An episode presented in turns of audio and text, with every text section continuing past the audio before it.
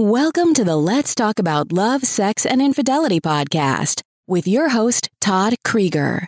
Todd has over 35 years of experience working with thousands of couples as a licensed therapist in his private practice. Todd shares his insights on this show. It's never too early to divorce proof your marriage or too late to heal yourselves and have the relationship you truly want. Hi, everybody. This is Todd Creager. Today, I want to talk to you about another uh, aspect of healing from infidelity. And it's really focused more on the person who's betrayed. And it, I'm calling it From Fury to Forgiveness Navigating the Path of Anger and Healing from Infidelity. So, from fury to forgiveness. Um, you know, Forgiveness is complicated, and it's very related to anger. We're human beings, and when we're hurt, when there's a threat, our body responds. And it responds appropriately for how we're experiencing the event. There's not a person alive today that, if they've been betrayed, is going to be neutral about it. They could be numb about it, and that's another story. It's it's some people the way they deal with pain is they numb themselves out, but that's not really neutral. We're all affected by it, you know, and sometimes uh, the hurt and the accompanying anger that comes with it may come out in different ways. For some people, they get more depressed, and the anger is directed more towards themselves. Sometimes the anger is externalized and acted out sometimes uh, the person just handles the anger by talking about it, which is probably a good thing. But you can't just forgive. It's a little more complex than that. You can't just say, I'm going to forgive and just, forgive. It doesn't work that way. You've been uh, betrayed at, at you know, maybe the deepest level of your being. You have oftentimes opened your heart to this other person, given of yourself to this other person, and suddenly you discover that this person um, has betrayed you, you know, been with somebody else or a number of people in some intimate way, sexually, emotionally, or otherwise. And so there's hurt, there's devastation, there's disorientation, and there's anger there's a part of us that, that wants to strike back and be destructive. And that's normal. I'm not saying it's good to act it out. It's not a good idea. As a matter of fact, it hurts others and it could probably hurt yourself, and you don't want to um, get yourself in any trouble. Uh, but to have the experience of anger is totally understandable and totally normal. As a matter of fact, not only is it understandable and normal, in a way it's good because anger gets you in action. So, for example, if the person is numb, the problem with numb or if they freeze, they can't act on their own behalf and need someone to help them through the numbness to get to the anger and the hurt underneath. So if you're experiencing your anger, it's actually a good thing in the sense that you can move uh, in the direction of taking care of yourself. Some people that are angry, they they move out. Sometimes they say they set a boundary, like you better go to therapy with and with me and without me, and if you don't, I'm done. Um, there can be you got to move out temporarily. There can be uh, I'm not being intimate with you until we get a handle on what we're going to do. There's lots of ways, healthy ways, to use anger to set boundaries. So anger itself is not a bad thing. What we do with it can be good or bad based on how it ultimately affects us. But uh, but anger is about setting boundaries, and we need to set boundaries, especially when boundaries have been betrayed at our expense because of the person who betrayed us. So then, how do you get to forgiveness? And that's what we'll talk about here. The there is no way you can ever forgive a betraying partner if you don't feel your anger intensely. You need to feel your anger and all your other pain directly You need to process it by yourself and with others, maybe with a professional. I spend a lot of time helping betrayed people process. But you cannot get to forgiveness without experiencing your anger. Now, what do I mean by forgiveness? Because, again, forgiveness, we think of forgiveness as it's a way to um, get the other person off the hook. I don't think that's very accurate, even though ultimately, when there is forgiveness, in a way, the other person is maybe maybe being given a second chance if you want to stay in the relationship, um, or at least uh, has a chance to have some decent relationship with you, or maybe at least is not the target of your venom when you hit that forgiveness uh, stage. So it does let them off the hook to that extent. But it really is about you letting you off the hook of the pain. But this is not an event, this is a process that only happens when you go through the pain, the, the anger especially. And so having this fury, this anger, and the hurt that accompanies it, and experiencing it fully, crying about it, expressing what you feel to that person and others, there's a point where you can now make a choice. Do I want to let go? And I let go for me. Number one reason is for me.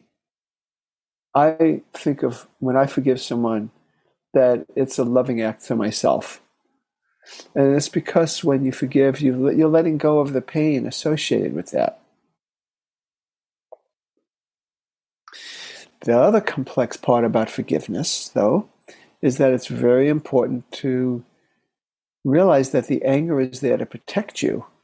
And so there's going to be a part of you that says, There's no way I'm going to forgive this person who betrayed me because now I'm laying myself open to being hurt again. It's something I work with with betrayed people a lot. I just was working with someone just yesterday. Um, his his partner betrayed him, and he wants to be with his partner. His partner is working in ways that really build his confidence that things are going to be better now. She's addressing the underlying issues of why she cheated, and she's just showing up in different ways than she did before. Much more aware, much more conscious, much more thinking in terms of two people, not just one. And yet, there's a part of him that's angry and doesn't want to fully forgive because if he does, it means on some level he's opening himself up to be hurt again. Now, I'll talk about that in, in, in a little bit. But I'm just saying that's the complexity of forgiveness. You want to let go of the pain, but you also don't want to have this that, that piercing pain in the future. I, I said to this person, this betrayed man, that in a way your choice is to continue having the dull ache of your anger and your your wall up versus letting it down, being fully forgiving, and then opening yourself up to a potential um, piercing pain like he had before when he first discovered the infidelity. Of course, there's ways to gauge, and that's what I'll talk about in a little while. But before I go there, I do want to talk about the role of empathy and compassion in the forgiveness process. One of the things I've learned in helping couples and individuals heal from infidelity is that we got to go deep. We can't stay on the surface of things. Oh, he's just a cheater or she's just a cheater. Um, it's not really true. There's an underlying or a number of underlying factors that contribute to this person's cheating.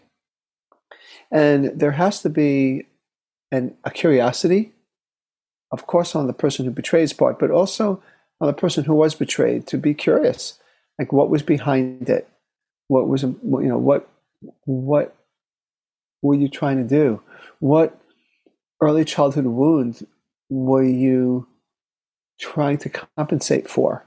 This is truth. I've seen this thousands of times now in my 40 year career doing this work that even though there are sociopaths out there, the great majority of people that come to me because they've cheated or the partners that are coming because they because they were betrayed are not dealing with sociopaths. It's more complicated than that.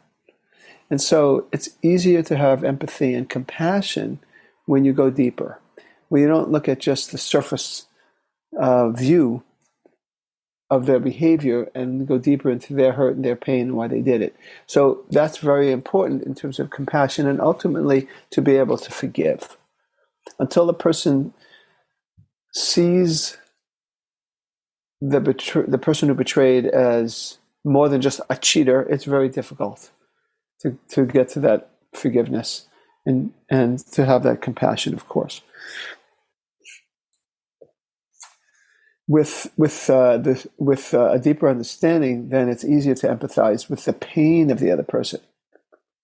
You can't empathize with the cheating behavior, but you can empathize with the pain of that person and that pain that was part of what led the betrayed person, the betrayer, to betray.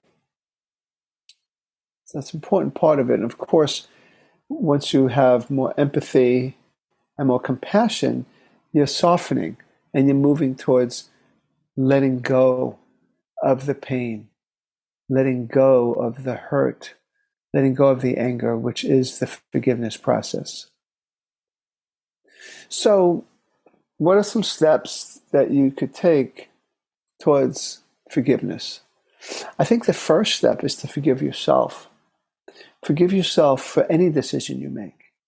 You need to forgive yourself as the betrayed person. If you decide, I can't do it, I'm not able to get past it, I need to leave. Don't be judgmental of you. You might know someone who made a different decision, who stayed in the marriage or the relationship after the discovery of the infidelity, and maybe it's just not what you want to do. You just want to start fresh and move on. Forgive yourself for that. If, on the other hand, you want to stay in the relationship because you value that person, because you see the goodness in that person, because there's children and you don't want to just break up the family, forgive yourself for that. Forgive yourself for staying in the relationship. Let yourself be. Understand that things are complex. That's why you, again, this compl- I keep using the word complex because it's an important word when you're talking about forgiving someone who hurt you so bad, who betrayed you. And of course, forgiving the um, unfaithful partner, um, you know, the first thing, like I said, is you get interested, you get curious about what made you do it, what hurt, how is this uh, a reflection of your earlier childhood trauma, which I talk a lot about in my infidelity programs and my in my therapy sessions too, because I find that to be central, really central to true healing. Um, and then the other part of it is the betrayed person has to, at some point, make a decision that um, this person is a good risk. You need to assess. You need to assess is this person a good risk? Is this person someone who's showing me growth, maturity, willingness to be uncomfortable, willingness to listen? Is this person someone who's demonstrating that it's he or she is worth me taking a chance on again? And if the answer is yes, you don't. It doesn't have to be unanimous inside of you. In other words, there's ambivalence is always a part of it. It's always a part of us that might want to hold back. But at some point, you decide to forgive. You just say, I'm taking a chance on you. I'm opening my heart to love again. And I forgive you and of course, hopefully, then that, that betrayed the person who did the betrayal has given you good, good reason to take a chance on that person again. If the person who betrayed is not showing any signs of growth, there's no way, as, as a clinician, that I would ever encourage the betrayed person to open themselves up. I would say stay protected. So we do, do need to make that assessment. So once you forgive, once you've let go of your own hurt and anger, um, it naturally is released from your body. It doesn't mean you never have it again. It might be a process you got to do more than once, probably is. but look at it. Uh, you know, it, the incentive there is that it promotes healing, it promotes physical healing, and it promotes uh, emotional healing for you. You know, when you are letting go of the pain that kind of kept you angry, it it has a lot of healing potential on many levels for you. But again, like I say, it is a process. And then, of course, once you forgive, there's still uh, the rebuilding trust and reshaping the relationship after the anxiety, anger, after the anger and anxiety subsides. Um, it's it's a matter of um, you know continue to do the work. That, that when forgiveness, when you experience forgiveness, that's not the end of it. There has to be continual work, growth as uh, two individuals and as a couple. Uh, communication is really crucial, really very very important, and uh, it, it's just something that is really never ending. It's what takes you from a couple that is healing from uh, infidelity to thriving as a couple and being in a much better place than you were before, even before the discovery of the infidelity. So that was what I wanted to talk about how to go from fury to forgiveness, how it helps in healing. Uh, I think uh, if you can listen to these words, maybe you might have to hear it more than once. It's very complex. Give yourself permission to be patient and uh, pass this on to other people that might be going through this as well. This is Todd Creager, making the world safe for love. That's it for today's episode of Let's Talk About Love, Sex, and Infidelity podcast with your host, Todd Creager. For free resources and materials, head over to toddcreager.com. Loved this episode? Head over to iTunes and subscribe, rate, and leave a review. We'd really appreciate it. Thank you.